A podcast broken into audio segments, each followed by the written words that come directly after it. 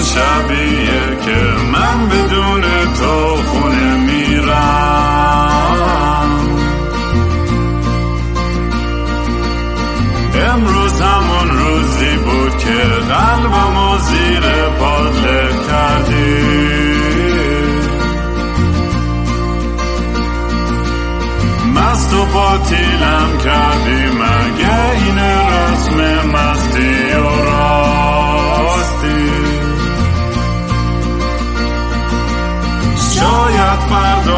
بشه این جای زخم قدیمی من.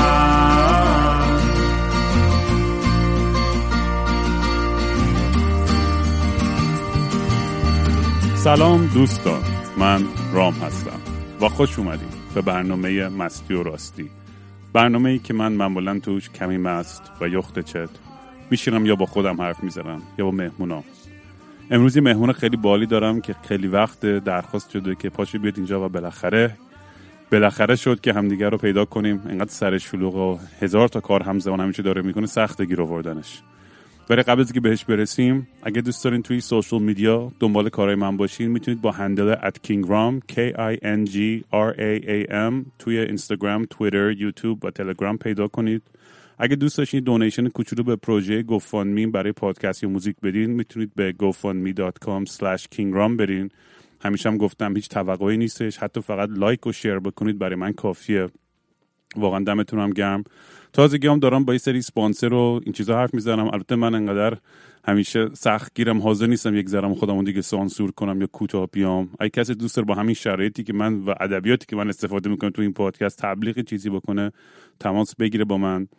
و بچه‌ای هم که دوست دارن جزو community دیسکورد هم بشن به من یه message شخصی بزنن توی اینستاگرام یا توییتر یا جای دیگه یا تلگرام که اونجا هم خیلی دنیای جالب و باحالی شده. حتما حتما بیاین سر بزنید آها فقط باید حداقل سی چل تا اپیزود گوش داده باشین چون اونجا امتحان می‌گیرن ازتون که مطمئن شن پیگیر پادکست هستین.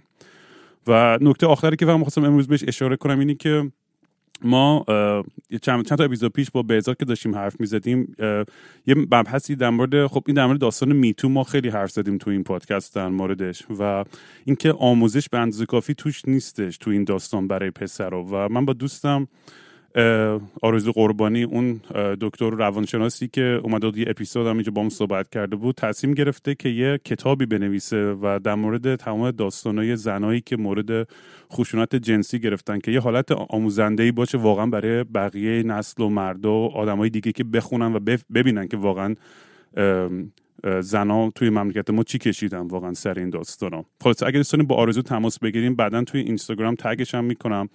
ولی ایمیلش هستش arma underscore قربانی at yahoo.com a r m a underscore g h o r b a n i at yahoo.com لینکشو می‌ذارم تو اینستاگرام و تویتر که بعدا تماس بگیریم خلاصه امروز مهمونم آرش صبحانی خواننده گروه کیوسک musician artist activist معمار تهیه کننده یعنی اصلا مجری خلاصه آچار فرانسه فرهنگی آل و آدم خیلی خفن و کاردراست که من افتخار آشنایی فکر کنم 2007 بود که باش اولین بار دوست شدم و تو تور فکر می‌کنم آلبوم عشق سرعت بود که هنوز به نظر من و خیلی ها شاید که از بهترین و به یادمانترین آلبوم های واقعا تاریخ موسیقی معاصرمون باشه. واقعا یه, کار واقعا بی‌نظیری. خیلی همه کارات خیلی باحالن ولی اون کار به خصوص به نظر من حداقل جزء خفن ترین کارات و اینکه دمت گرم. آرش خیلی خوش اومدی به برنامه. چطوری دو دمت گرم. مرسی خیلی خوشحالم که پیشت هستم و تبریک میگم بهت که این برنامه انقدر فراگیر شده و من از جای عجیب غریب و متناقض و مختلفی میشنم که به تو گوش میدم و خوشحالم چون تو داشتیم با حرف می‌زدیم قبلش. تو قصه خوب روایت می‌کنی و همه به نظر من art هم در مورد همین روایت کردن قصه و این پادکست هم خیلی خیلی باحاله. دمت گرم. آقا drink دم دستت هست یا نه؟ من چون joint مو زدم بربنم الان دارم می‌خورم. نمی‌دونم تو داری چی می‌خوری یا بربن دادی گیر دادم من دارم یه شراب سفید Riesling آلمانی می‌کنم ولی dude bourbon تو چی توهین به حالا بعد این جزء اختلافاتمونه که می‌ذاریم بعدا ما می‌کنیم آقا من که می‌دونی کف خیابونای آمریکا هم دیگه بربنم دقیقاً. آره. قول شو کلاس. آره. دقیقا دقیقا. ببین آرش من می‌خواستم اصلا بحث رو ببریم به که خب همه داستان و تاریخچه تو خیلی چیزای تو رو اولدی می‌دونن دیگه. خب ولی لازم نیست از اونها. من اصلا کل باحالی این پادکست اینه که همینجوری ما کانورسیشن های خیلی روون و راحتی داریم در مورد همه چیز. و من تو هم خب چند وقت هم از با هم صحبت نکردیم. بهترین موقع است که با هم همینجوری هم کچاپ کنیم. من اصلا می‌خواستم از روی این موضوع شروع کنیم که من اشاره بکنم که 2009 سر جنبش سبز. اگه یاد باشه من و تو یه سری آدمای دیگه بودیم که جلوی یو داشتیم آهنگ میخوندیم و تظاهرات می‌کردیم و رأی من آره. کجاست و فلان و از این حرفا. اون موقع یه حس و حال عجیب غریبی بود. حداقل یه تصوری بود که یه وحدتی بین آدمایی که مثلا مخالف جمهوری اسلامی بودن یه, یه،, حالتی بود. ولی انگار بعد از اون یه شکافی به وجود اومد. من در ضمن در. پرانتزی چیزی بگم اینجا وقت این داستان من هر چقدر فوش با خامنه ای و سپاه اینا بدم بازم آدما میان میگن رام خای مال جمهوری اسلامی. من نمی‌دونم دیوونن مردم. یه سریشون واقعا اصلا یعنی سر در نمیارم. من نمی‌دونم با چه جوری این موضوع رو ثابت کنم که من از این آدما متنفرم و هیچ علاقه بهشون ندارم. ولی حالا دم به اونا می‌رسیم به اون بحثا. ولی بعد از این شکاف تو هم رفتی یه, یه نامه ای نوشتی یعنی امضا کردی سرش که خیلی سرش به نظر من نامردی فوش خودی حالا همه یه سری عقاید دارن. من خود من واقعا خیلی از دوستام ترامپ سپورترن خیلی هاشون بایدنن یا دموکراتن یا ریپابلیکنن. من با جفتشون هم کنار میام. من با هیچ کدومشون هم یعنی ممکن با جفتشون یه جای اختلاف نظر داشته باشم ولی خیلی یاد گرفتم که بشینم زاویه های مختلف داستانا رو گوش کنم و ببینم و درک کنم به جای اینکه هی افراطی فقط یه چیزی رو بخوام بکوبم تو سر خودم یا دیگران. این داستان این بعد از این شکاف و این اتفاقی که برای تو افتاد و بعد بندت به هم خورد و بعد این سیلی که تو رفتی یه ذره بیشتر و بیشتر حالا سیاسی شدی می‌دونم سوال خیلی پراکنده و گنده ایه می‌خواستم بذاره بشینیم ما هم در مورد اصلا شروع کنیم حرف زدن و این این حسی که الان این این شکاف و این دیوایدی که بین حداقل اپوزیسیون و یه سری ایرانی به وجود اومده نظر در مورد کل این داستان چیه؟ آره دمت گرم. این خیلی کلیدیه و هنوز که هنوز باورد میشه و از 4 5 سال من هنوز خوابش رو می‌بینم هنوز هنوز نگرانشم هنوز تحت تاثیرشم. و هنوز که هنوز یه سایه انداخته روی کار ما و کار کیوسک که خب نظر سیاسی من به کیوسک ربطی نداره چون کیوسک چند نفر آدم دیگه هم توش هستن که نظرات متفاوتی دارن. ولی درناکی قضیه تو چند لول بود برای من؟ یکی پرسونال بود اون شخص. که بعد از اینکه بی بی سی خب به صورت خیلی نامردی به بعد ترجمه کرد نامه رو و منتشر کرد که اونم دلیل خودشون دارن حتما. آدمایی به من حمله کردن که خب اونایی که منو نمی‌شناسن یا مثلا دوستان حمله کنن اینا که خب سر جای خودش اشکال نداره. یه سری هم خب برداشتشون بود از نامه حمله کردن اشکال نداشت. ولی اونایی که منو میشناختن با من تور داده بودن با من سفر کرده بودن می‌دونستن دغدغه‌های من چی می‌دونستن من چند ساعت در روز اخبار ایران رو دنبال می‌کنم در موردش فکر می‌کنم. برام مهمه و اونا به من حمله کردن. اون دردناک بود برای من. دردناکترین قسمت قضیه این بود که ما تمام مدتی که کمپین ترامپ و کلینتون بود اون موقع ما تور داشتیم تقریبا. و هر شب میومدیم شب توی و اون موقع هنوز کلینتون هم نبرده بود. هنوز برنی سندرز بود تو جمهوری خواه هنوز معلوم نبود کی باشه. ولی شب میادیم توی لابی هتل مثلا میشستیم و بچه band و مثلا یکی دو تاشون طرفدار سندرز بودن. من خب از سندرز خوشم نمیومد می‌گفتیم ما هم حرف می‌زدیم اینا فردا شبش هم دوباره رو stage بودیم با هم دیگه. من یکی بدترین خاطره هایی که دارم از زندگیم اینه که تو دهه 80 وقتی که دهه 80 میلادی دهه 60 خودمون وقتی که این تفاوت ها شروع کرد بیرون زدن یکی مجاهد بودی که توده ای بودی که سلطنت هر کسی یه چیزی بود. و این لیبل ها مهمتر از این بود که دختر خالت یا داداشته یا همسایته آدمایی بودن که برای بار آخر که هم دیدن دعوای سیاسی داشتن و بعد دفعه بعدی که قرار بود هم دیدن ببینن هم دیگر ندیدن. چون یکیشون اعدام شده بود. و این خاطره همیشه برای من بود که ما علا رغم همه اختلاف سیاسی که داریم. حتی من من تو دانشگاه که بودم توی سپاه من تو سپاه خدمت کردم. با همشون رفیق بودم. چون می‌دونستم اینا ایرانی هن. اینا بالاخره یه عقیده دارن یه چیزی. حالا از یه سری از نفعشون یه سری از ولی یه سری هم هستن که واقعا به چیزی باور دارن. سعی می‌کردم که بفهممشون و بفهمونم بهشون که من من از کجا میام من چرا این حرف می‌زنم. و هیچ وقت فکر نمی‌کردم که کار سیاسی و عقیده سیاسی من باعث بشه که گروه کیوسک مثلا تحت تاثیر قرار بگیره. ولی خب فکر کنم که یه مشکلی که اصولا این سوشال میدیا داره و داریم می‌بینیم تو خود میدیام داره پیش میاد این جو زدگی و دنبال کردن از جو زمون است. یعنی جو زدگی دنبال کردن از موجی که به وجود میاد. موج حمله به فلانی موج حمله به بیساری اینقدر به من فوش بد دادن که من اینستاگرام خودم رو بستم چون نمی‌خواستم خواهر و مادرم ببینن که چه چیزایی دارن در مورد من میگن. حالا هم همون آدمایی که من فوش می‌دادن میان میگن که ما قربانی هستیم این ولی مهم نیست. یعنی اینا اینا دلگیری دلگیری نیست. مهم اینه که یاد بگیریم که رئیس کمپین یک یکی از دوستای خیلی عزیز من بعد از همین دعواهایی که موقع اتفاق افتاد برام یه دونه نوت فرستاد و نوشت که کمپین منیجر کلینتون و کمپین منیجر بوش زن و شوهرن. و اینا روز روز میرن سر کار و فقط دارن همدیگه رو میکوبن و شب میان خونه زیر سقف میشن با هم شام می‌خورن. یعنی اختلافات سیاسی ما اگه یه چیز قرار باشه از سال 57 یاد بگیریم اگه یک چیز فقط یک چیز قرار باشه که یاد بگیریم از سال 57 اینه که اگه تو بهایی هستی من شیعم اگه تو کمونیستی من مشروط خواهم اگه تو هر چی هست اینا رو قبول کنیم که تو با من فرق داری. و بعد سر صندوق رای, رای میدیم معلوم میشه دیگه. بعدش هم اگه ما هممون دموکرات هستیم احترام می‌ذاریم به اون دموکراسی با احترام می‌ذاریم اون صندوق رای میایم بیرون. ولی اینکه همدیگه رو زیر سوال ببریم که تو نیتت نیت خائنانه یا تو آدمی هستی که داری مملکت تو میپوشی فلان به خاطر اینکه با من همراه نیستی خب این چه فرقی داره با همه اون چیزایی که جمهوری اسلامی داره میگه یا آدمای دیکتاتور میگه؟ این خیلی منو درد داد و اذیت شدم مخصوصا که یکی دو تا دوستای خیلی خوبم که تو گروه بودن و برادران خواهران دوستشون داشتم موزه گرفتن. و بعد خب موجی که به وجود اومد این منو توی level personal خیلی اذیت کرد. توی لول جامعه و بزرگتر خب خیلی برخورد شد رسانه ها چیز کردن ما رو بایکوت کردن رسما از آلبوم Stereotypical کیوسک که شاید یک جزو اولین آلبوم های concept album بشه. یه خط ازش نمی‌بینید توی بی بی سی یا جای دیگه. اصلا ما کنسرت دادیم تو لینکن سنتر. یه نفر کاور نکرد. ما توی تیرگان زدیم. بی بی سی اومد همه رو کاور کرد غیر از ما. قشنگ ما رو بایکوت کردن رسانه ها و من خیلی شرمنده بچه کیوس بودم. اونایی که موندن.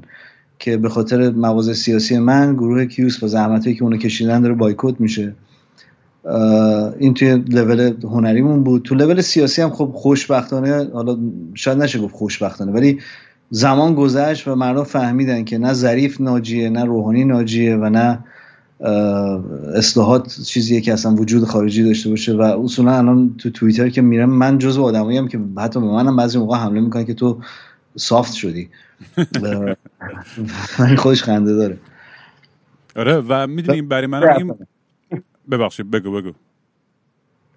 نه من خواستم بگم که جواب خیلی طولانی شد ببخشید. نه نه خوبه. اصلا من من اینجا باید اصلا دوست دارم بیشتر من چون خودم انقدر فک می‌زنم خوبه که بشینم گوش کنم یه ولی آره در ادامه همین داستان مثلا برای منم خوبه. من تعریف کردم که من زندگیم دو بار رای دادم. یه بار به خاتمی یه بار به روحانی و جفتش هم پشیمونم الان و خیلی رسما اعلام گخوری می‌کنم.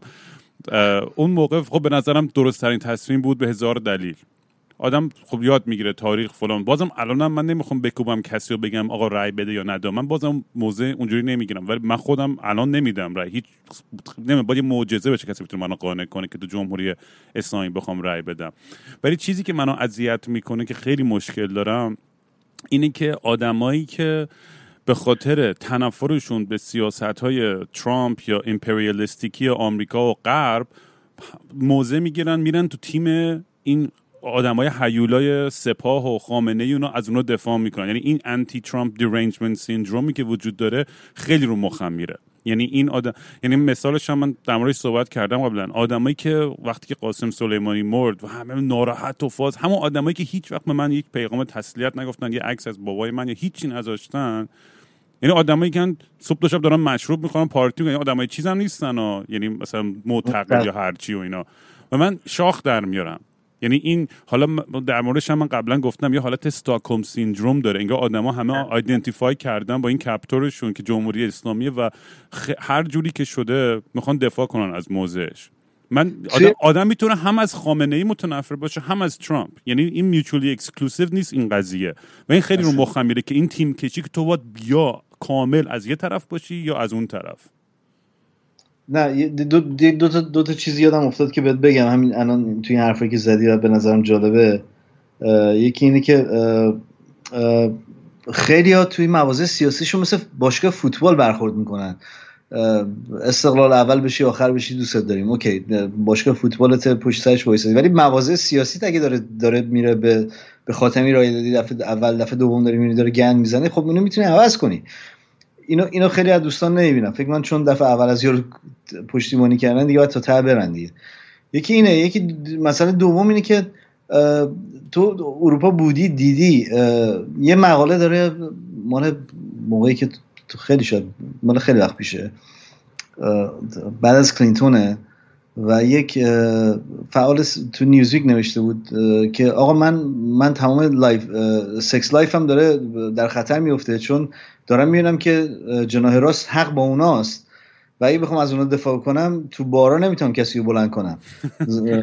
و, می‌خوام اینو بهت بگم که جو زدگی و اینکه مثلا تو تو اروپا می‌بینی که این ضد ترامپ بودن حالا اصلا ترامپ مهم نیست. ضد آمریکا بودن.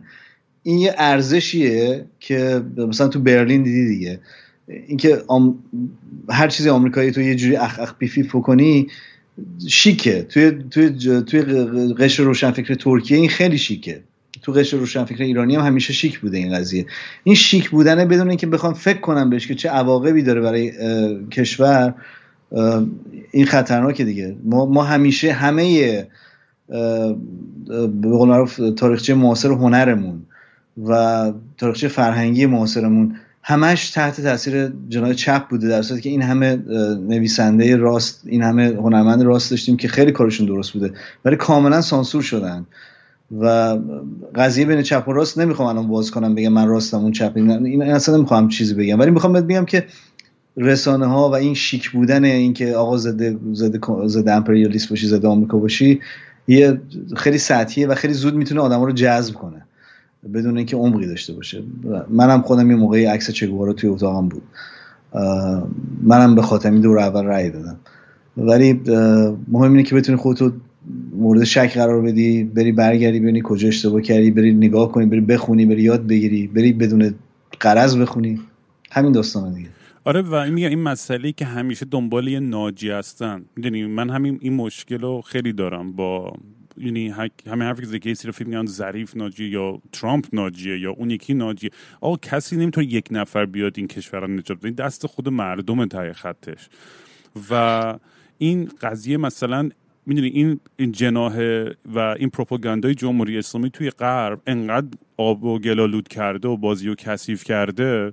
مثلا ما همین الان توی کانادا این گروه ICC این ایرانیان کانگرس من دارم تشویق می‌کنم بچه بیان رای بدیم که این خایمالی جمهوری اسلامی بندازیم بیرون.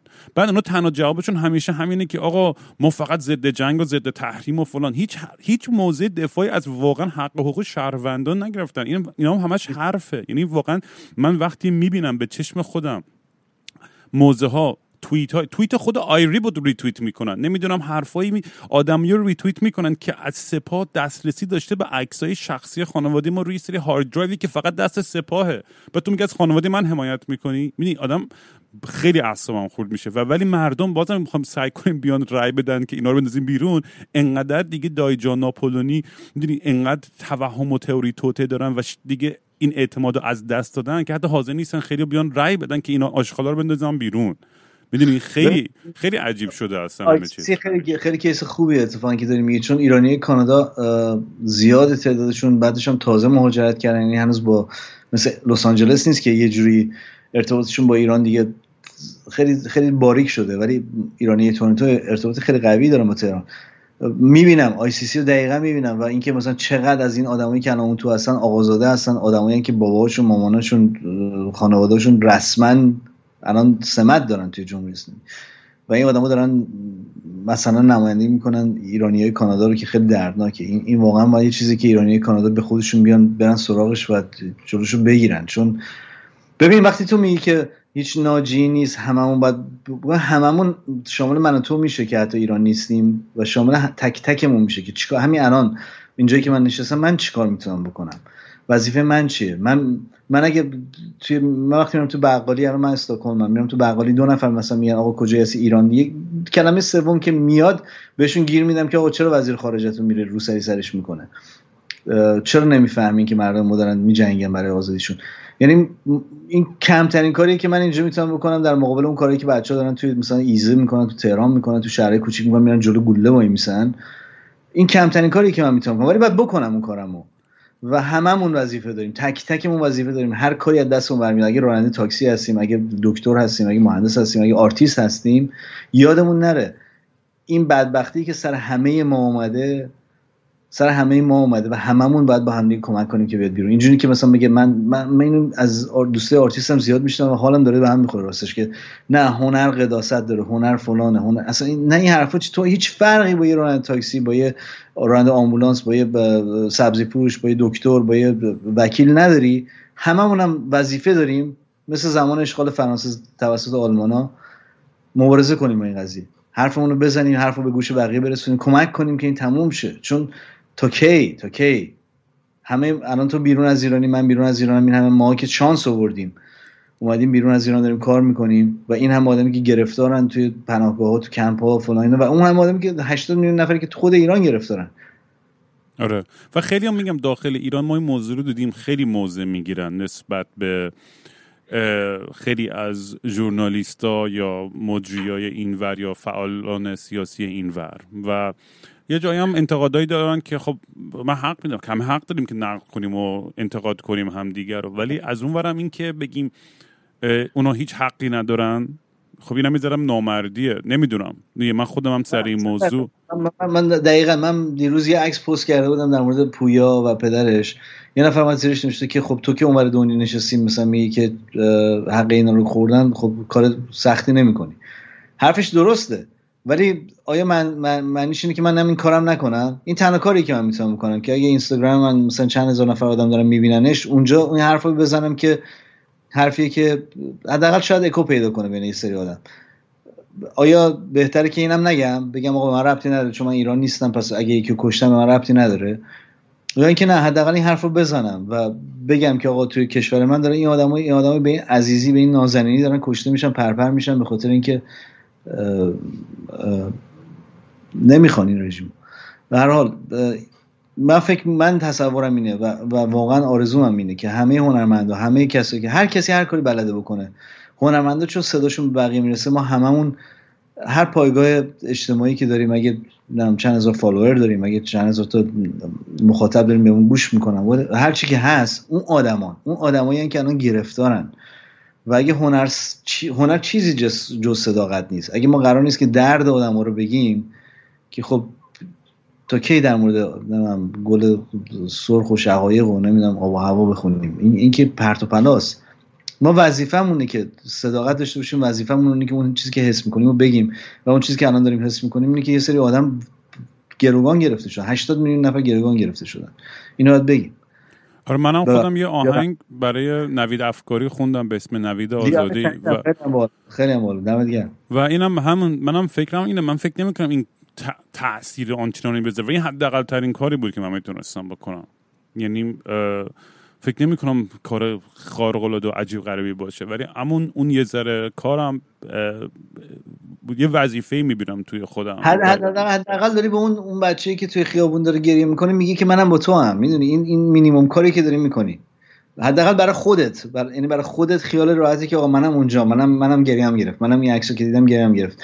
ولی دوستایی داریم ما که فکر می‌کنن که نه هنرمند اصلا نباید وارد این بازی بشه چون فلان جون بیزار فلان. اصلا این, این به نظر من الان توی موقعی که ما توش هستیم وقتی آدما رو دارن اینجوری می‌کشن من و تو می‌تونستیم نوید افکاری باشیم. تو خودت بهتر می‌دونی دیگه. حالا اتفاقی که برای پدر تو افتاد و چقدر دردناک بود می‌دونی که کاملا این اتفاقی که می‌تونست تو باشی.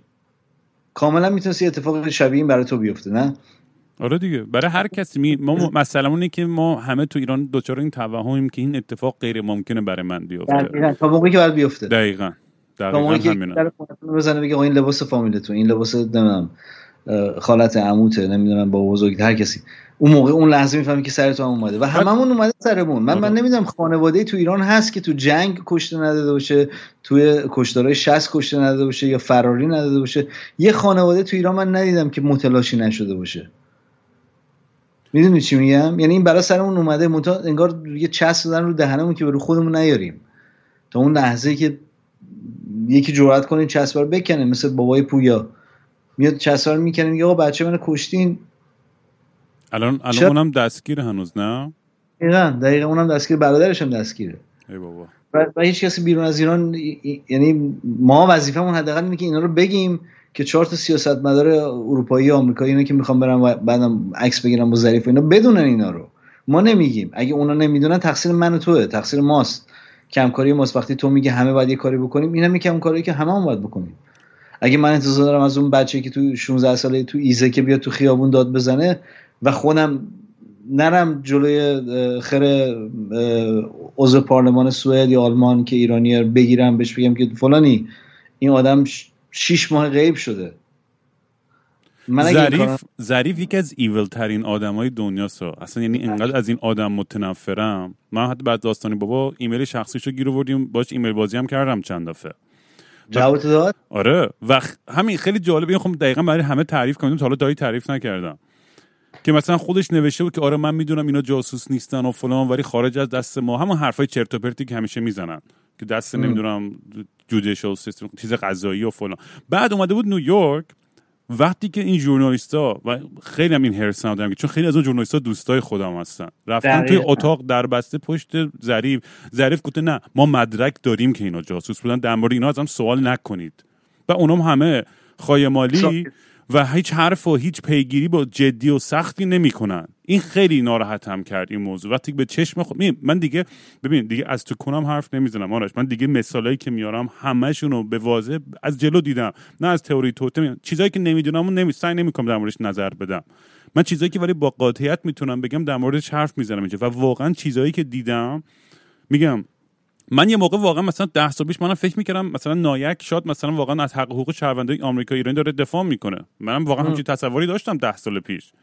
ولی مثلا وقتی که می‌بینم موضعشون رو در مورد پدر من و در مورد چیزای دیگر رو میگم مگه میشه مثلا هیچی مثلا در مورد پدر من یک پاراگراف کوچولو؟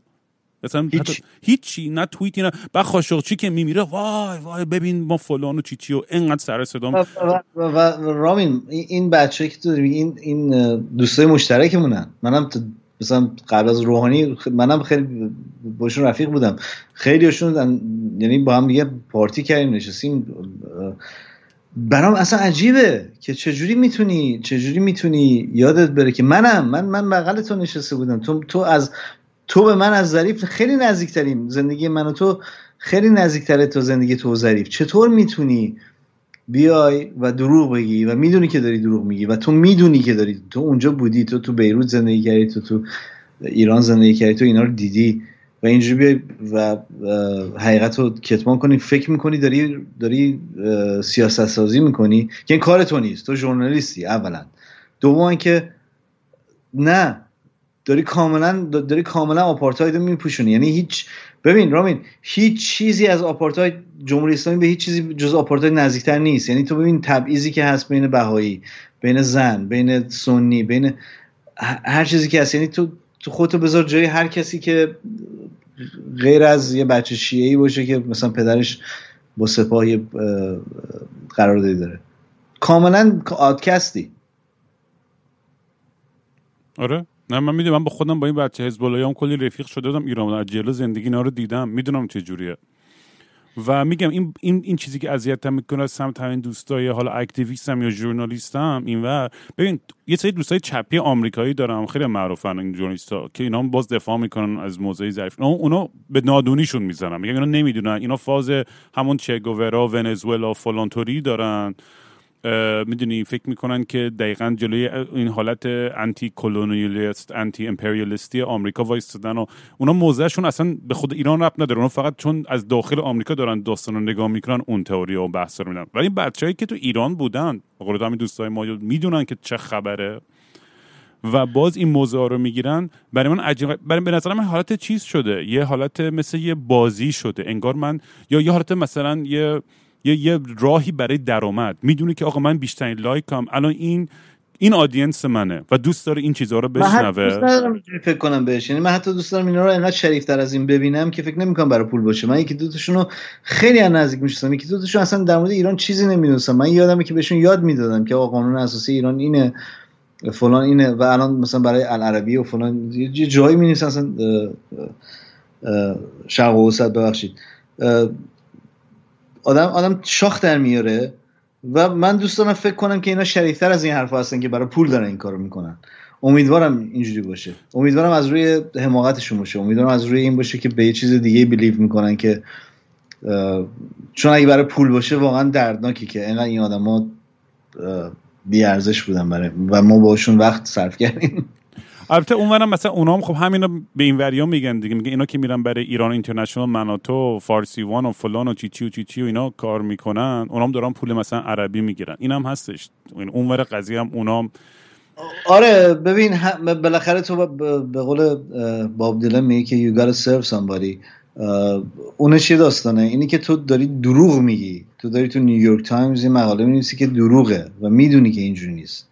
تو آدری آدما رو می‌بری توی خیابون عباس آباد به بالای تهران و اونا دارن میگن که آقا منم تحریم اینجوری اونجوری فلان این حرفا. و نمیبریشون توی سیستان و بلوچستان که این بچه ها 41 ساله که هنوز که هنوزه دارن همون جوری از رودخونه رد میشن که اجدادشون 2000 سال پیش رد می‌شدن. تو اینا رو نمی‌بینی؟ و جمهوری اسلامی رو میای یه فرشته می‌کنی که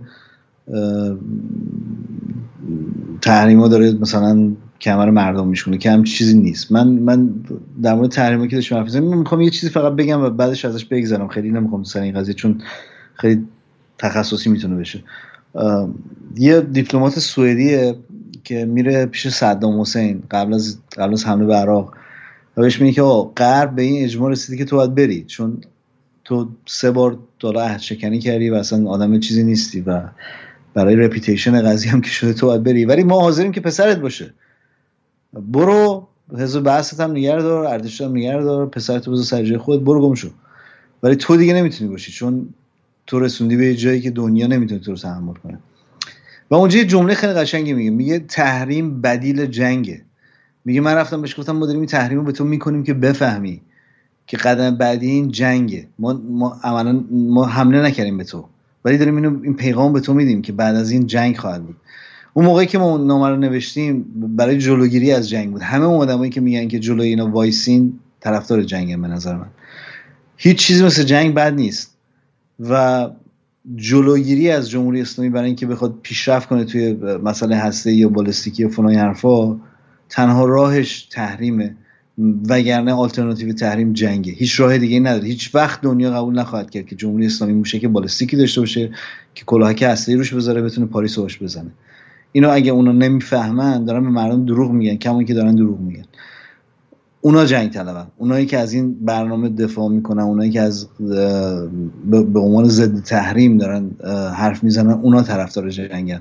نه که داریم میگیم تحریم کنین که جمهوری اسلامی نره دنبال سلاح هستی. با سلاح هستی مثل کره شمالی مردم رو گروگان می‌گیره. ببخشید این حرف باید می‌زدم چون که صحبتمون از اینجا شروع شد ولی دیگه بعدش دیگه فکر کنم بس دیگه. فقط یه چیز آخرم بگیم بحث سیاسی بعد میریم تو موزیک و این چیزا. پیش بینی تو سه چهار ماه آینده چیه و این ترانزیشن پاور و میشه و بعدش برخورد با ایران چه جوری خواهد بود به نظر؟ دوستان پیش بینی تو اینجا ضبط کنیم. راستش به قول به قول معروف اگه می‌خوای خودت احمق جلوه بدی پیش بینی کن من پیش بینی ندارم.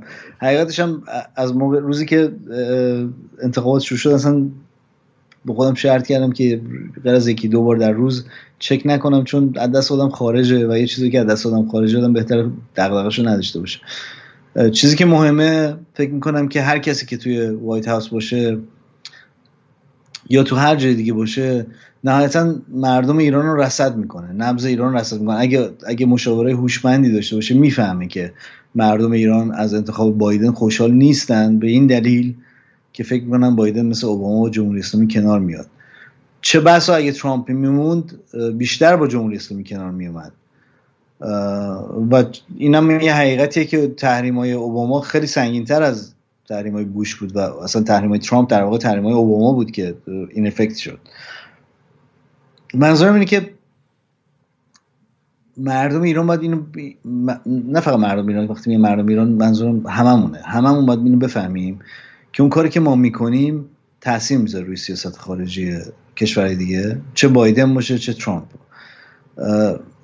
اینم اینم باید اضافه کنم که ترامپ علیرغم اینکه فشار خیلی زیادی روی جمهوری اسلامی اوورد به اپوزیسیون ایران حالی نداد. یعنی نیومد اپوزیسیون ایران رو بهشون یک مثلا تو صدای آمریکا هم نتونستی تغییر یعنی نکرد. صدای آمریکا هنوز همونی که بود. اینه که اینجوری نبود که دنبال این باشه که تغییر رژیم تو ایران به وجود بیاره از طریق اپوزیسیون ایرانی که بیرون از ایرانه. اینو باید بفهمیم ما. علیرغم فشاری که به جمهوری اسلامی آورد که خیلی خوب بود و خیلی کمک کرد. ولی نگاهش به. به اپوزیسیون نبود. بایدن هم قطعا نخواهد بود و ما باید همون بفهمیم اینو که آقا چه بایدن باشه چه ترامپ باشه چه مکرون باشه چه هلند باشه. هر کی که باشه ما باید کار خودمون رو بکنیم و فشار رو بیاریم از داخل و نشون بدیم این تعویض و نشون بدیم اشتیاق برای دموکراسی و نشون بدیم که آقا اگر ایران یک کشور دموکرات سکولار باشه کل خاورمیانه به ثبات می‌رسه و این همه این مشکلات نمیم رفیوجی و نمیم پناهندگان و جنگ های داخل این برمار حل میشه. دنیا دنیا میاد پشت سر مردم ایران.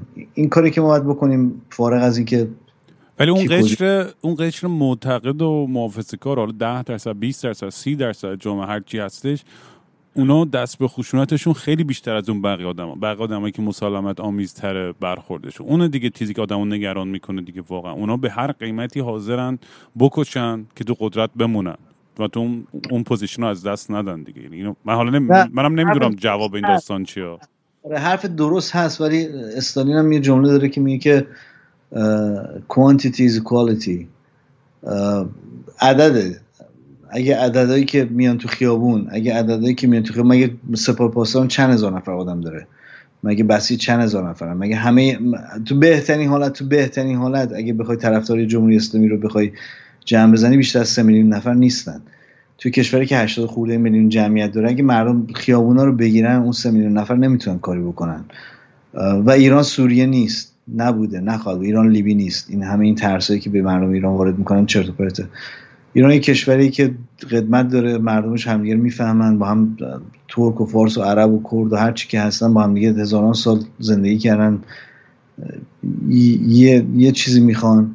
اگه مردم خیابونا رو بگیرن کسی جلوشون نمی‌تونه بگیره. این این این باور منه. این پیش بینی مستی و راستی منه.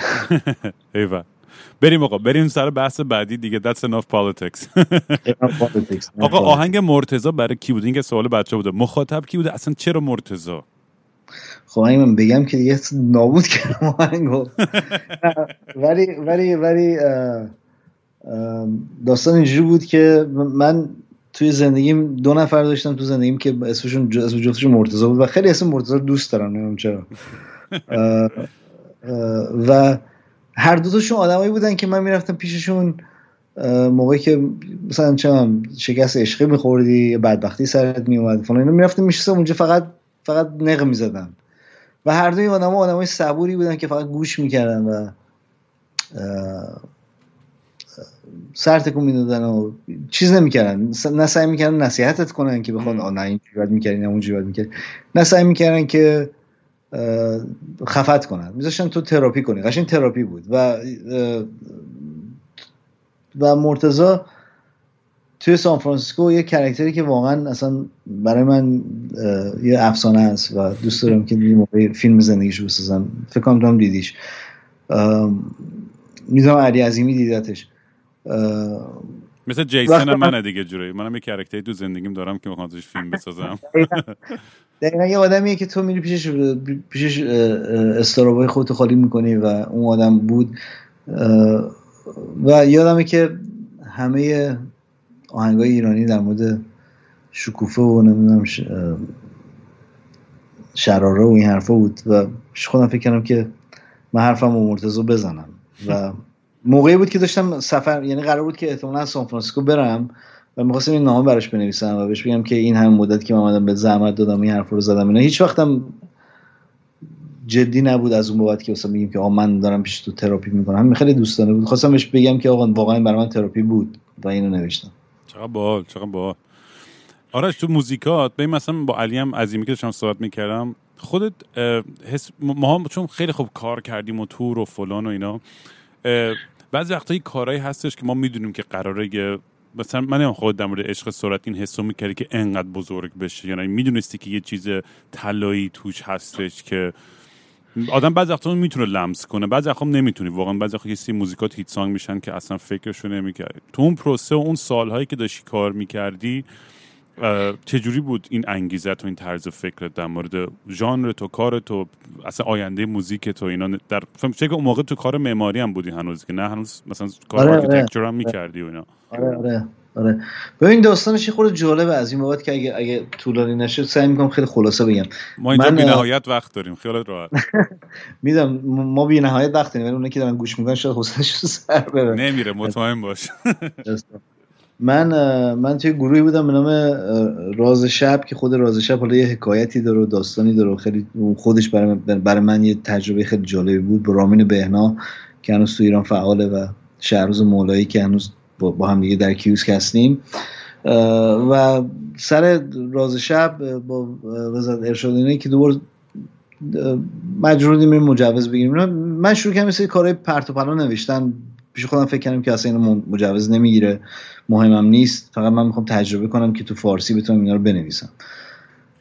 و رفتم تو استودیو موج نو که چند تا دوست خیلی خوبم بودن. اونجا موزیسین خوبی بهادر و علی, علی و کیوان و امیرعلی رزاقی که الان کانادا اینا. هم کمک کردن ضبط شد. چند تا موزیسین خیلی درجه یک که اومدن. که الان تو ایران فعال من اسمشون نمیارن اومدن مجانی زدن توی آلبوم و آلبوم آدم معمولی اومد بیرون. من همون موقع بین ایران و آمریکا می‌رفتم میادم چون خانواده‌ام آمریکا بودن. می‌رفتم میومدم مطمئن نبودم و ایران بمونم آمریکا بمونم اینا. اون شبی که احمدی نژاد انتخاب شد صبحش من بلیتمو قطعی کردم که گفتم آقا دیگه این مملکت دیگه درست جای موندن نیست. آره. سوار هواپیما رفتم آمریکا. و آلبوم آدم معمولی اومد بیرون که بابک خیابچی خیلی کمک یعنی اون موقع خب چیز کیوس بود منتشرش کرد هم آیتونز اومد بیرون هم موقع یوتیوب را افتاد ما یه ویدیو ضبط کردیم بچه توی ایران و خب کار خیلی مورد توجه واقع شد. ولی من دیگه اصلا فکر نمی‌کردم که ادامه بدم. آهنگا رو داشتم آهنگای عشق صورت و یه سریشو. یه سریشو داشتم توش نداشتم. ولی مثلا دنبالی بودم که کار معماری رو پیدا کنم برم دنبال زندگیمو پول در بیارم و خودم نجات بدم. یه آقای به من زنگ زد. تلفن و ایمیل زیاد می‌گرفتم که آقا این توییت فلان و اینا مثلا هی حال می‌دادم ملت اینا ولی خب من دغدغم چیزی بود. یه آقای به من زنگ زد گفتش که تو آرای صبحانی هستی و آدم معمولی؟ گفتم بله. گفتش که بیا با هم یه قهوه بخوریم.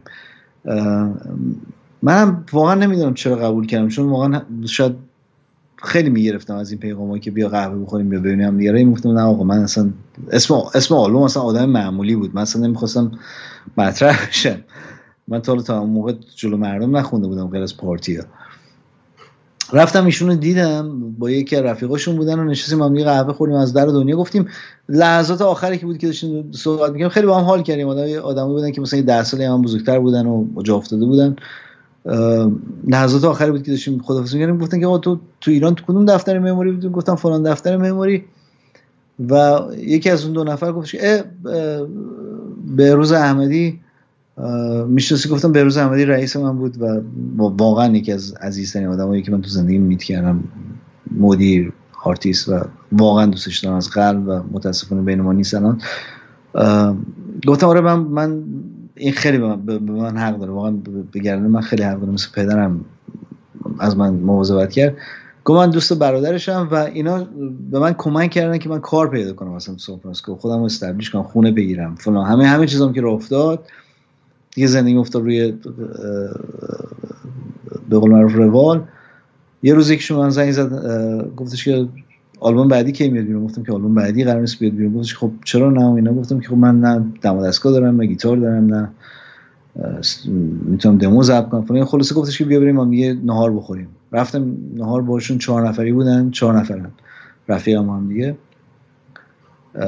نشستیم نهار خوردن و اینا. بعد از نهار یه شام بود میز. یه چک به من دادن گفتن که خب این پولیه که ما فکر کردیم که تو لازم داری که یه آلبوم دیگه ضبط بکنی چون حیفی که نکنی. و از اون موقع دیگه من با خودم عهد کردم که حداقل سال یه بار البته نتونستم این کارو بکنم ولی تقریبا یه سال یه بار آلبوم ضبط کردیم و همیشه هم ازشون تشکر کردیم چون پول اولیه که اونو دادن من تونستم یه ساوند سیستم بخرم که ضبط کنم باش برم تورنتو آلبوم عشق سرعت رو ضبط کنیم که نصفش رو تو ایران نوشته بودم نصفش رو توی آمریکا. و این این آدما واقعا انقدر مثل مثل مثل فرشته بودن که اگه اینا نبودن کیوس نبود. چه خفن نمی‌دونستم این داستانو. بله. و بعدش هم دیگه تور رو شروع کردین و از اونجا تو با فامیلیشون فامیلی البته. باحال. خودم خبر ندارم. حالا بهت بعدا میگم. آره. آم، ولی این تور که بعد شروع شد یادمه که اون موقع یهو خیلی اون موقع مثلا منم تو هایپرنووا بودن دیگه. یادم اون موقع تو دیگه شما خیلی کارتون گرفته بود داشتین تورای بزرگ می‌کردین. محسن هم تازه کارش گرفته بود همون موقع هم.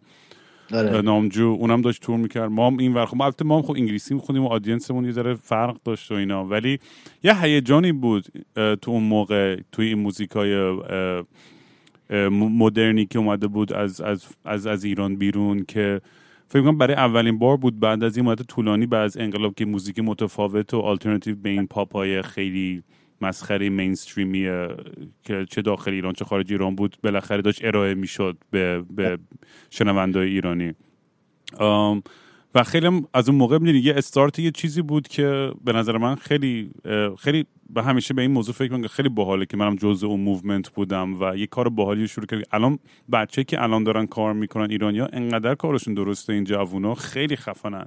ولی به خاطر خب محدودیت هایی که هستش خیلی خودم دیدی که چقدر سختتر و گرونتر شده تور کردن و سفر کردن و این چیزا. همه یه جورایی خیلی دیگه bedroom producer شدن دیگه. همه تنها روی تخت خوابش تو اتاق خواب پشت لپتاپ یه چیزی می‌سازه و hit song خفن میشه روی تیک تاک یا اپل یا هر چی. خیلی فرق کرده این بازی. تو تو الان هنوز مثلا می‌بینیم خیلی بچه ها از من همیشه نصیحت می‌خوان چیکار کنم میگم یه آهنگی بنویس که تو تیک تاک 15 ثانیه‌اش معروف شه. چون واقعا اون جوری که ما کار می‌کردیم با record label می‌گرفتی و تور می‌کردی دیگه اون مدل دیگه کار نمی‌کنه تو دنیای امروز. اصلا اصلا. من من یادمه که همون 2008 2009 بود فکر کنم.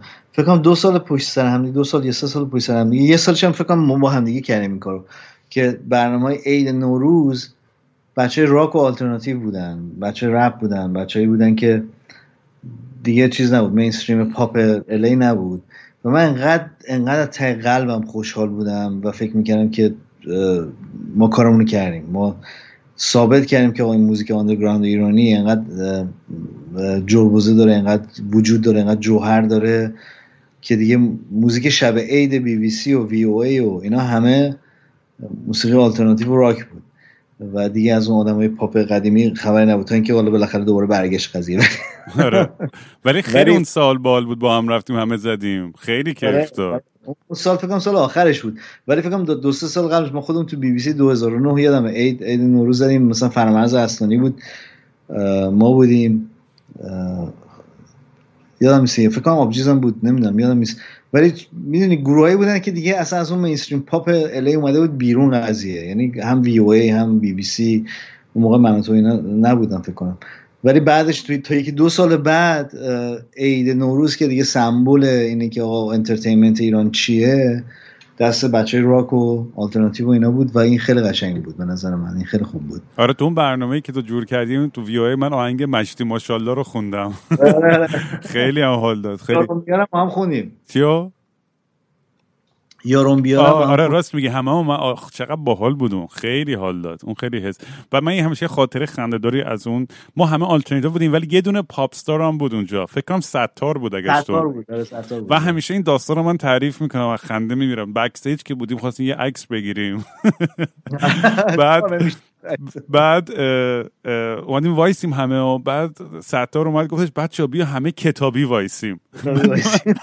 و من موندم که منظوری چیه کتاب؟ همه ما جه کمر همدیگه رو گرفتیم قنبل کردیم بغل دیوار به صف و این عکس نمی‌دونم دست کیو کجاست ولی من همیشه میگم این عکس خوشبختانه منتشر نشد آره. خیلی فکر کنم عکس بامزه و خندهداری باشه که من و تو و ستار و نامجو و نمی‌دونم کیا دیگه اروین بود رعنا منصور بود کیا بود همه تو اون عکس اینجوری. آره. من من- یه خاطر با من خیلی گرم بود استودیو یاد باشه. بعد شهرزاد رفت stage یه آهنگ خوند بعد اومد دوید اومد پشت سر من گفت که محمد لباسم عوض کن گفتم که امکان نداره. وقت نداریم بعد بری برگردی stage. برش کردن رو stage عرق می‌کرد آهنگش خوند. بعد خود ما بودیم. من رفتم رو stage اولی آهنگ خوندم دیدم وای پیرنم خیس خیس شده. تا این داشتم دوربین عوض می‌کردم من دویدم رفتم پشت پیرن خودم عوض کردم. همه شدیم شهرزاد اگه برای ببینه میگه تو به من گفتی نکنی کار ولی خود رفتی کار کردی. آره آره تجربه بالی بود. ببینم تو هیچ توی تور و اینا از این داستانای مثلا میگم آدم خب من انقدر اتفاقات داستانه عجیب غریب و خنده‌دار داشتم توی تور. مثلا یه بار توی کنسرت هم یکی پرچم گرفته بود شروع کرده بود آهنگ ای ایران رو خوندن وسط کنسرت و نمی‌دونم میشه آدمای عجیب غریب خیلی برام مواجه شده بودم. از از این همه سال تور داستان یا خاطره چیزی هستش که به یادت هستش که مثلا شاخ آره. آوردی آره قطعا. چند تا هستش. من, من فکر یکی از فکر اولین شو ما تو ونکوور. اولین باری که تو ونکوور زدیم مثلا یه چیز یه آدم تعداد عجیب غریبی آدم آدم پشت در مونده بودن. خیلی خیلی استقبال خوبی شده بود.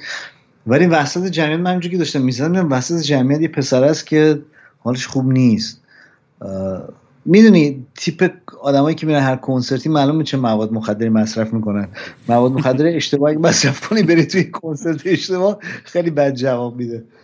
این پسر احتمالا اشتباه مصرف کرده بود یهو دیدم پیرنش رو در آورد. بعد یودم که شلوارش رو در آورد. یهو دیدم شورتش رو در آورد. وسط مثلا من جلو stage بعد بعد security من گرفتش بردش. سی ثانیه بعد از این برگشتم سمت راست نگاه کردم یه دختر روسری سرش کاملا محجبه است. بعد ما شروع کردیم آهنگ بی تربیت خوندن. بعد ما فوش نمیدیم تو آهنگ بی ولی مردم فوش میدن. فوش دوم می‌دیدم دو تا از داداشاش یا هر چیزی بوده گرفتم دستش گرفتم بردنش بیرون. عجب تضادی. تضاد اگه می‌شد یه جوری ضبط کرد خیلی جالب بود. یکی خاطره خیلی خوبم بود. یه خاطره با مزه دیگه که دارم از از روز اولین باری که رفتیم رو صحنه با کیوس با آبجیز بودیم توی Great American Music Hall تو سان فرانسیسکو که اونجا زده و خیلی خیلی شب عجیب غریبی بود پر بود اینا. حتی لید اون موقعی که اونجا زده اونام خیلی معروف نبودن. ولی ولی جای جای با کلاسی از بابت جای مثلا 6 700 نفر می‌گیره. تو هم فکر کنم اونجا زدی نه؟ کجا؟ Great American Music Hall شاید یادم نمیاد تو سان فرانسیسکو. آره آره فکر کنم من برای band دیگه ولی open up می‌کردم اونجا. آره آره. ولی می‌دونی کجا رو میگم. میگه جای 600 700 نفر می‌گیره جای خیلی معروفی مثلا آدمای چیزی بود anyway ما backstage بودیم پایین نشستیم دفعه اولی بود که کیوسک می‌خواست اجرا کنه. هفت نفر بودیم تو گروه. گپ زدیم و گفتیم و فلان. این نوبتمون که شد بیام بالا. من همینجور راه‌پله‌ها که اومدم بالا برگشتم یهو به اینا گفتم که بچه و واقعا هم راست می‌گفتم. گفتم که بچه این دفعه اوله که من دارم جلو جمعیت می‌خونم. من من هیچ خواننده نبودم. من هنوزم نیستم. ولی اونجا اولین باری بود که جور جمعیت می‌خونم. واقعا؟ یعنی اولین شد بود؟ یعنی؟ آره. واو. من همیشه گیتاریست بودم. مثلا من تو راز شب فلان گیتاریست بودم پشت بودم. حتی حتی بکین وکالم نبودم چون من وکالیست نیستم. ولی این دموهایی که ضبط کردم بابک خیابچی خیلی خوشش اومده گفتش که همین دمو خوب و این خود بخون. ما رو خواننده کرد. و و اون شب داشتیم برای اولین بار اجرا می‌کردم من برگشتم اینا اینو گفتم می‌دیدم که خب شهروز می‌دونست یا بابک می‌دونست ولی بقیه بچه‌ای که مثلا دفعه اولش بود که من رو stage اصلا دفعه من خب رو stage بودم قبلا ولی خب به عنوان گیتاریست. ولی اینا دفعه اولشون که اصلا میادن رو stage. یهو اینو که من بهشون گفتم میدم رنگشون پرید. و ولی خب ولی خب حال داد چیز باحالی واقعا چه استرسی قبل از شو بهشون تزریق کردی؟ یه خاطر یه تعریف هم دیگه خاطر تعریف بگو بگو. نه باحال اینا. یه خاطر با مزه یه بار توی توی یه شهر توی سوئد بودیم ما. فکر مالمو بود.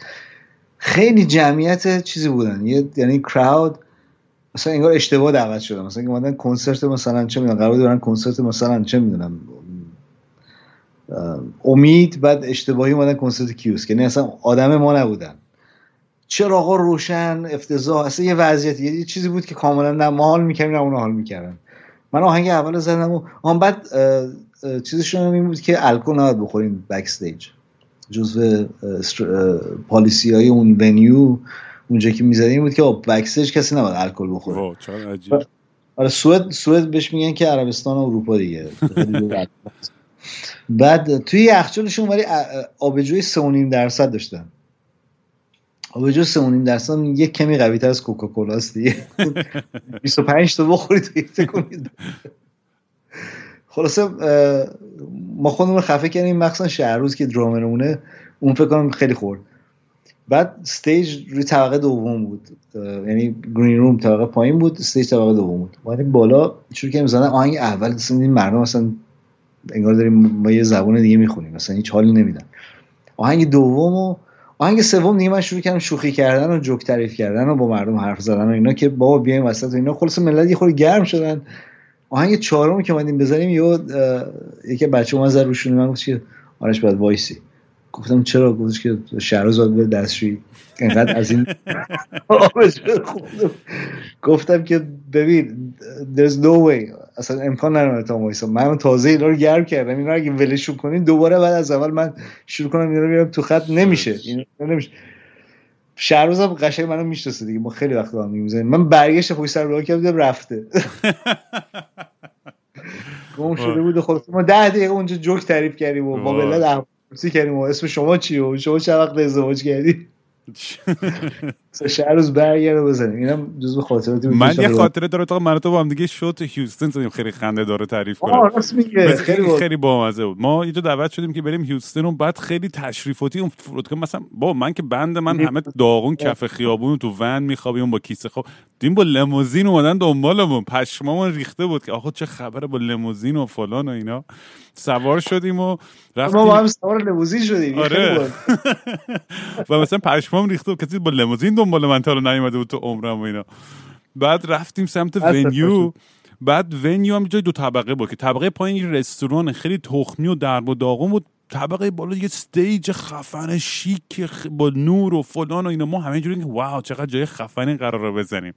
بعد یهو پروموتر برگشت گفت او نه شما تو رستوران می‌زنید رو این استیج نمی‌زنید.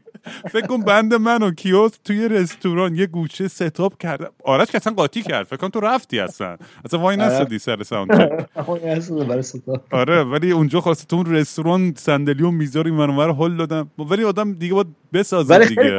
آره خیلی خوش گذشت. ولی اینا همه خاطرهای بامزه که آدم یهو شوک میشی از اون نه نه limousine ه نه اینکه تو اون رستوران درب و داغون یهو با تو کنسرت بذاریم دقیقه 90 آره آره.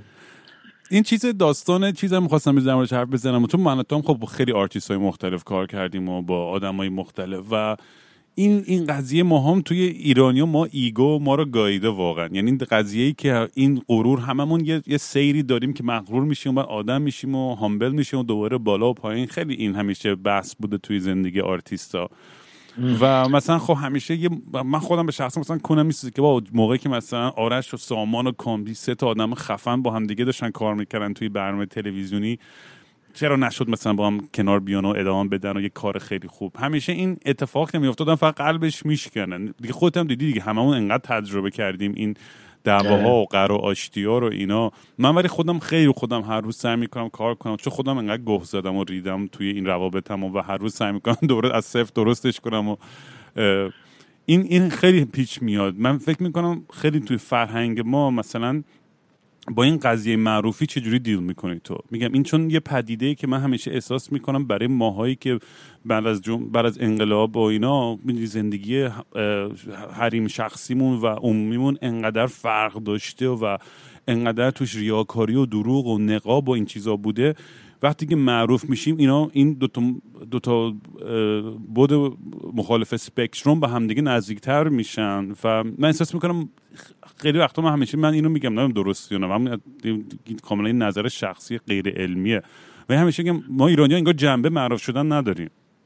یا شاید همه آدم ها اینجا نمی‌دونم ولی خیلی همیشه اصلا معروفی خوب رو آدم رو سایکی آدم یه تاثیر خیلی سختی می‌ذاره. چیز راحتی نیستش که این همه آدم.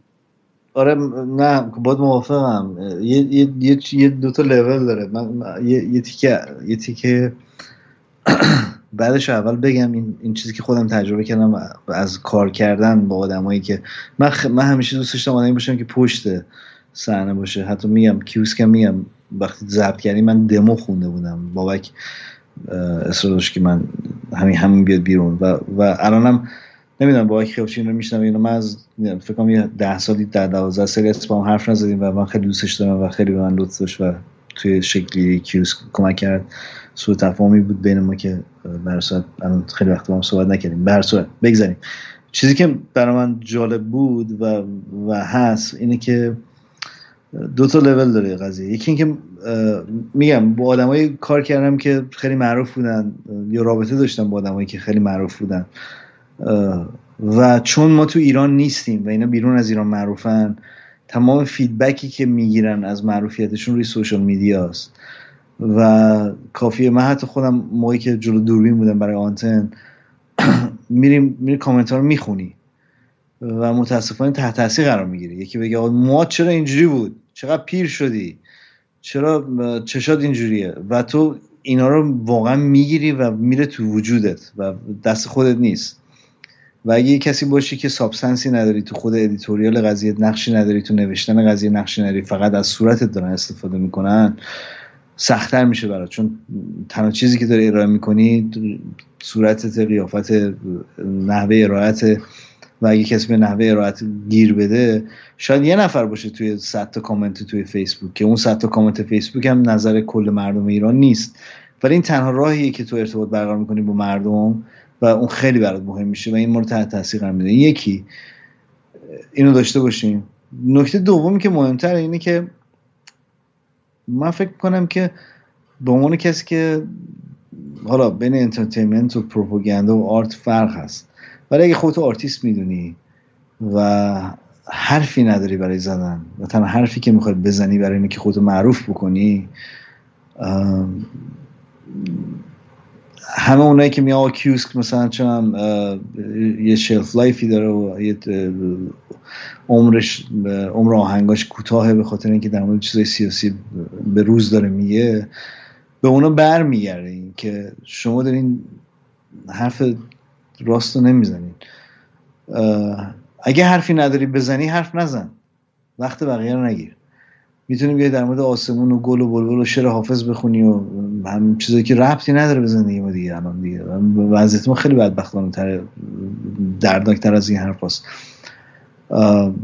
اگه حرفی نداری بزنی برای معروفیت داری حرف می‌زنی برای محبوبیت محبوبیت محبوبیت لزوما معنیش به این نیست که داری حرف راست می‌زنی. آدمای محبوب زیادی بودن. آدمایی بودن که هزاران follower داشتن هزاران نفر عاشقشون بودن و اینا و بعدا معلوم شد داشتن چرت و پرت می‌گفتن دروغ می‌گفتن. یا آدمایی بودن که عمیق نبودن. حرفتو بزن. اگه آرتیستی. اگه دنبال entertainment و پروپاگاندا هستی فرق داره. ولی خودتو جا نزن جای artist. artist کسی که نمیترسه از اینکه همه ازش بعدشون بیاد. مگه صادق هدایت کسی براش تره خرد می‌کرد؟ حالا صادق هدایت خیلی کلیشه شده توی توی چیز ما برای آرتیست. ولی یه آرتیست نمیترسه از اینکه مردم خوششون نیاد. آرتیست نمیترسه از اینکه مردم نیان توی شوش. یا آرتیست نمیشموره که من چند نفر follower دارم رو اینستاگرام چند نفر میان توی کنسرتم. فریدون فرخزاد فرهاد. مگه قابل مقایسه بودن تعداد تماشاچیاشون و تعداد مخاطباشون با مثلا همون موقع آدمای دیگه که تو پاپ بودن یا آدمای بودن که ادای حتی هنر چیزو در می ولی براشون مهم نبود. کارشون رو می‌کردن. چون با اون کار اعتقاد داشتن چون اون درده رو اون درده رو داشتن اون درده رو باید فریاد می‌کرد تو داری هنره رو فریاد می‌کنی. اگه حرفی نداری بزنی دیگه وقت مردم نگیر وقت خودتو نگیر. این به از من خیلی مهمه که بفهمه آدم. تماشاچی و فالوور رو نمی‌دونم طرفدار و اینا بعدش میاد. این دنبال این اگه قرار بری داری اشتباه می‌کنی. آره. من از اولش هم تو این پادکست اصلا این چیزی که دوست دارم اینه که می‌تونم کنلخ پشت میکروفون بشینم بربنام بزنم دراگم بزنم خیالم راحت. هر درد هر چی هم می‌خوام فک می‌زنم. بدون سانسور. چون تمام عمرم اگه با تهیه کننده یا منیجر یا چیزی کار می‌کردم که یه ذره منو سانسور می‌کرد یا به جهتی منو می‌کشید این همیشه تهیه قلبم به عنوان آدمی هم که همیشه ربل بودم و ضد قدرت و سمبل قدرت و همه این چیزا پانک راکر بودم.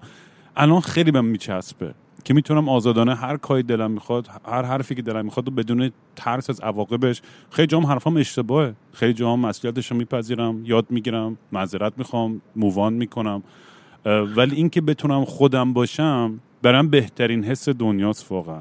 و این واقعا به قول تو انگار خودم پیدا کردم توی این فرمت. و یه جای عجیب غریبی برای من شده که بتونم آزادانه حرفای خودم بزنم. خیلی مهمه. توی این این داستان چیز می‌خواستم از سوال کنم اگه اشکال نداره. در مورد پرژا تالنت و اینکه چه جوری با اینا همکاری کردی و من چون تازگی باش اصلا آشنا شدم. و اینم بگم اصلا همین بدون تعارف. من کلا فن تالنت شو اصلا نیستم. چه ایرانی چه غیر ایرانی. ولی اینم در پرانتز بگم اگه به من یه پول خوش بدم با کله میرم جاجم میشم تو این برنامه. یعنی الکی این ریاکاری رو نمیگم دروغ نمیگم که آقا وای چرا آدم و فلان. اتفاقا با تارا گرامی هم قراره تو این پادکست صحبت کنم بعدا. حالا اونم ولی آره کلا چی شد این این داستانو اصلا تو انقدر جای عجیب غریب همیشه کار می‌کنی و همیشه فعالی من کف می‌کنم از از انرژی که داری واقعا. اصلا آروم نمی‌تونی بگیری تو یه ثانیه. آره, آره. ببین خیلی جالب بود. من من خودم حقیقت شد بگم. تا موقعی که شروع کردیم به تولید اولین قسمتش من خودم هم اصلا یه, یه خاطره با مزه تعریف کنم. من موقعی که شروع کردم برای پارازیت نوشتن یه چند مدتی بعدش رفتیم آنتن رفتیم نیویورک. یه روز سامان اربابی و, و اینم به تو پرانتز بگم سامان اربابی یکی از خلاق‌ترین آدمایی که من تو زندگیم دیدم و هم چه تو تلویزیون چه تو تنز چه تو کاریکاتور واقعا یه آدم عجوبه ولی سامان اومد خونه من. تو نیویورک و گفتش که تلویزیون کجاست گفتم اینه. گفتش که خب روشن کن فلان چیز رو ببینیم. گفتم که من کیبل ندارم. گفت مرتی که تو باید تلویزیون کار می‌کنی اصلا تلویزیون نداری رسما. و من تلویزیون بدم میاد و یه آهنگم دارم که بی تربیت اصلا در مورد تلویزیون. من تلویزیون واقعا متنفرم. از خود تلویزیون متنفرم. یک. دو از مثلا برنامه تننچو اصلا برای من میگم اصلا بدم میاد از این تفکری که پشت پشت سر هست ولی وقتی که بهم گفتن که شروع کن این کارو بکن.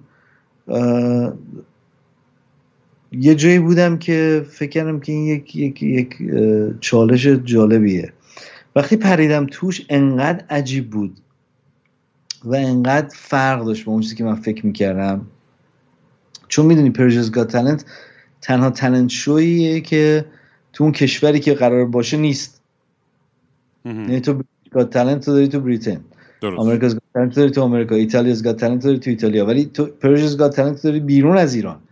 چون زن ایرانی حق نداره آواز بخونه چون تو حق نداری گیتار نشون بدی چون تو حق نداری برقصی چون تو هیچ غلطی نمی‌تونی بکنی. خب تو تالنت و اینکه این بیرون از ایران بود و اون وقت این آدمایی که اومدن و تست دادن من رفتم تقریبا ده 12 تا شهر رفتیم و آدمای مختلف اومدن و اونجا تست دادن و وقتمون خیلی کم بود که انتخاب کنیم. و داستانای اینا رو میشنیدی؟ می‌دونی که آقا چقدر قصه پوششه چقدر درد پوششه چقدر این آدم برای اینکه برای اینکه بتونه آواز بخونه برای اینکه بتونه شعبده بازی کنه برای اینکه بتونه برقصه. چقدر سختی کشیده. و فقط این نیست که آقا من چون راک می‌زنم یا آواز می‌خونم یا مثلا فلانم یا هنر پیشم مهمه که مجبور شدم از ایران برم بیرون. نه. یارو شعبده باز مجبور شده از ایران بره بیرون چون اون کاری که می‌کنه به هر دلیلی مثلا جلوش گرفتن. و این آدم رو می‌بینی و قصه هاشون میشنوی و چجوری خودشون رسوندن به کجا خودشون رسوندن و چقدر براشون مهمه که خودشون نشون بدن. انقدر جذاب بود و انقدر گیرا بود. من هر بار که تلفنی با یکی اینا صحبت می‌کردم و سعی می‌کردم که مینیمم صحبت داشته باشم با اینا با بقیه بچه صحبت کنم باشون هر بار با یکی اینا صحبت می‌کردم یه ده دقیقه می‌رفتم دستشوی دفترمون میشستم فقط زار می‌زدم از این قصه هایی که میشنیدم. و تجربه خیلی جالبی بود خیلی جالب بود برام. بعد این وصل به امریکاز گات تالنت هم اصلیش یا یعنی سندیکیت اوناست یا چجوریه؟ آره آره syndicate syndicate America's Got Talent و Britain's Got Talent همون Fremantle در واقع. ما یعنی ما همه right اونو قضیه قضیه خریدیم. هر کاری که می‌خواستیم بکنیم باید اونو چک می‌کردیم. حتی title مون حتی گرافیکمون رو باید اونو چک می‌کردیم که همون استاندارد باشه. judge امون رو باید چک می‌کردیم که اونو تایید کنن که همون جاجایی که در حدی که همچی برنامه بتونن هر سال جاجاش عوض میشه یا چه جوریه ببین الان برای سال بعدی چیز نداریم. هنوز به عنوان کامیشن نداریم. هرچند صحبتش شده. ولی فکر می‌کنم که مثلا مال آمریکاز گات تالنت و بریتیش گات یه خورده مثلا یه خورده تعادل به وجود میارن ببینن رو پرفورمنس هایی که بتونن همدیگه رو کامل کنن. ما چیزی که حالا برای خود من جالب بود این بود که خب ابی انقدر شخصیت دوست داشتنیه. و اینقدر باسواده و اینقدر حرفایی که می‌زنه منطقیه که و ما همه چون ایرانی هستیم خیلی سخت برامون که بخوایم بگیم نه مخالفم مثلا یا این با این حرف تو مخالفم می‌خوام این کارو بکنم اینا. یه خورده این چیزاش هست یعنی این, این, این که بتونی اینا بالانس رو به وجود بیاری بین جاجایی که توی برنامه هستن یه, یه خورده سخته. آره ولی- همیشه باخته همین قضیه یه ذره تعارف و محت... من که اگه من جاج بودم با یه بطری بربن میشستم اونجا. راحت. هرچی از دهنم حالا به در همین میاد دلیل تو رو- انتخاب نکرد. خوب کاری کردین تو واقعا. یک شوی خانوادگیه نمی‌تونی با بطری بربن بیاری. آرش دمت گرم. و خیلی کانورسیشن باحالی بود امروز. خیلی خیلی بهم چسبید و. حتما باید برگردی دوباره چون می‌دونم انقدر تو داستان داری و انقدر حرفا هستش که تو یه اپیزود جا نمیشه همش. معمولا. هم آخر اپیزودا جوری که تمام می‌کنم که خواهش می‌کنم از مهمونام که یه چیزی رو اعتراف بکنن به دنیا که تا حالا به هیچ کسی تو هیچ جایی نگفتن و می‌تونه چیز خیلی ساده و احمقانه و شوخی باشه می‌تونه چیز خیلی معمولی باشه. یه چیز ساده و احمقانه و بچگونه میگم چون اون چیزای خیلی بدتر و بهتر که الان نگم. اونقدر مست نیستم راستش.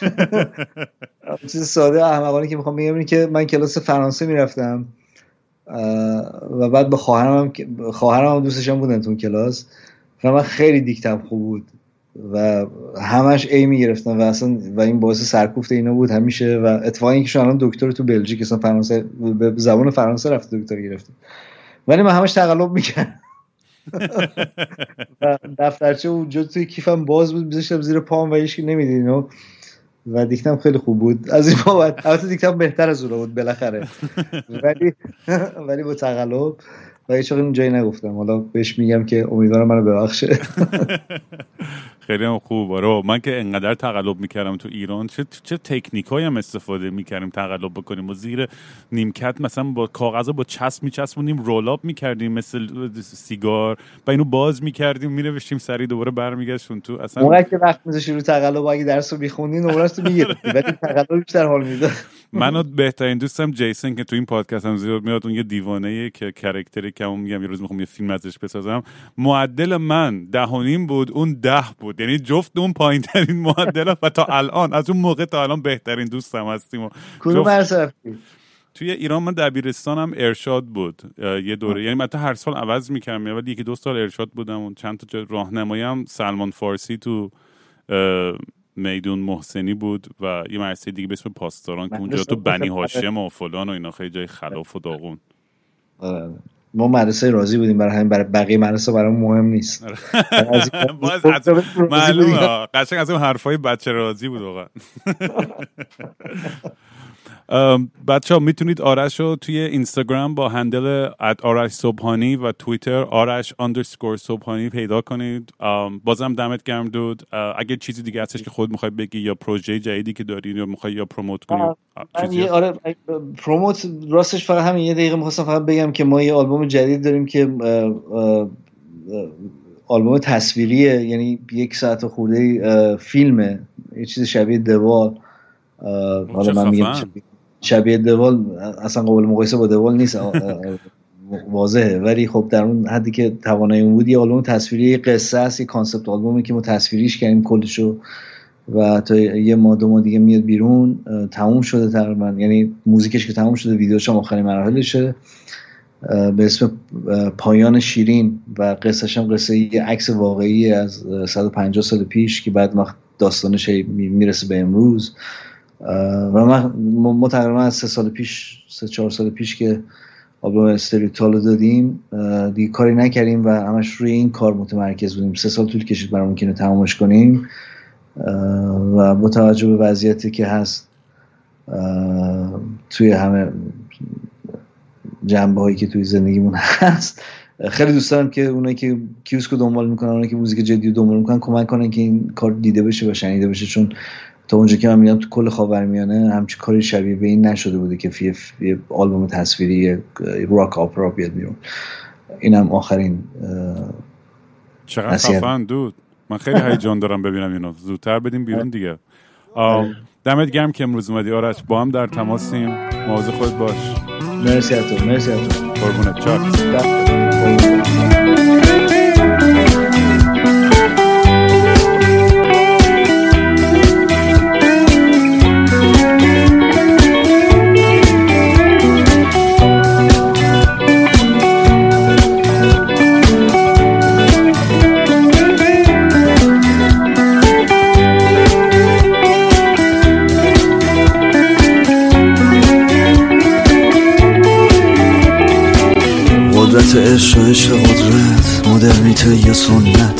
تو محور شرارت جیان و عشق سرعت.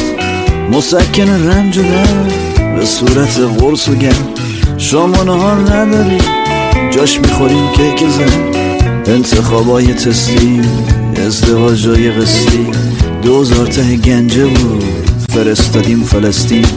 موفقیت تزمینی موزیک زیرزمینی. دکتر قلب نمی‌خوان جراح فک و غیرت سیب زمینی توسعه سبک چینی دموکراسی دینی پیتزا یا قرم سبزی.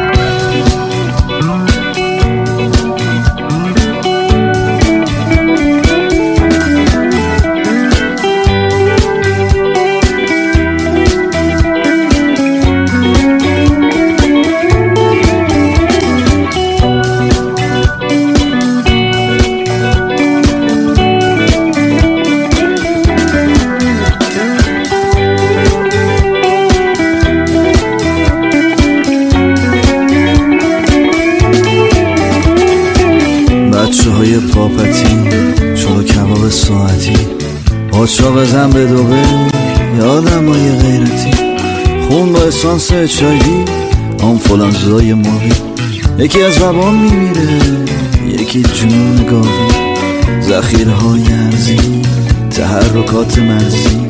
هیچی دیگه نداری اعتبارات غرزی اقتصاد تزریقی مرخصی تشویقی.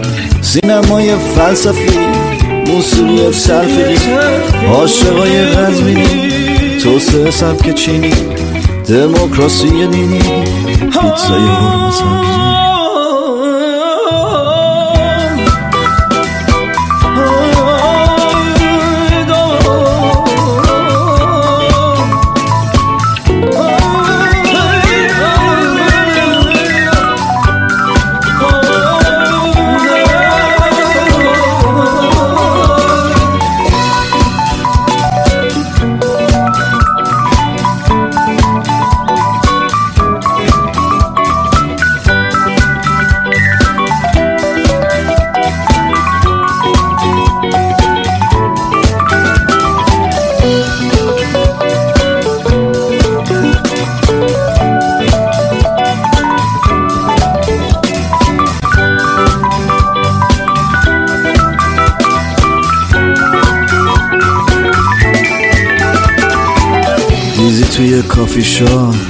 مدیتیشن به قصد رختخواب نظری میدن افطاری.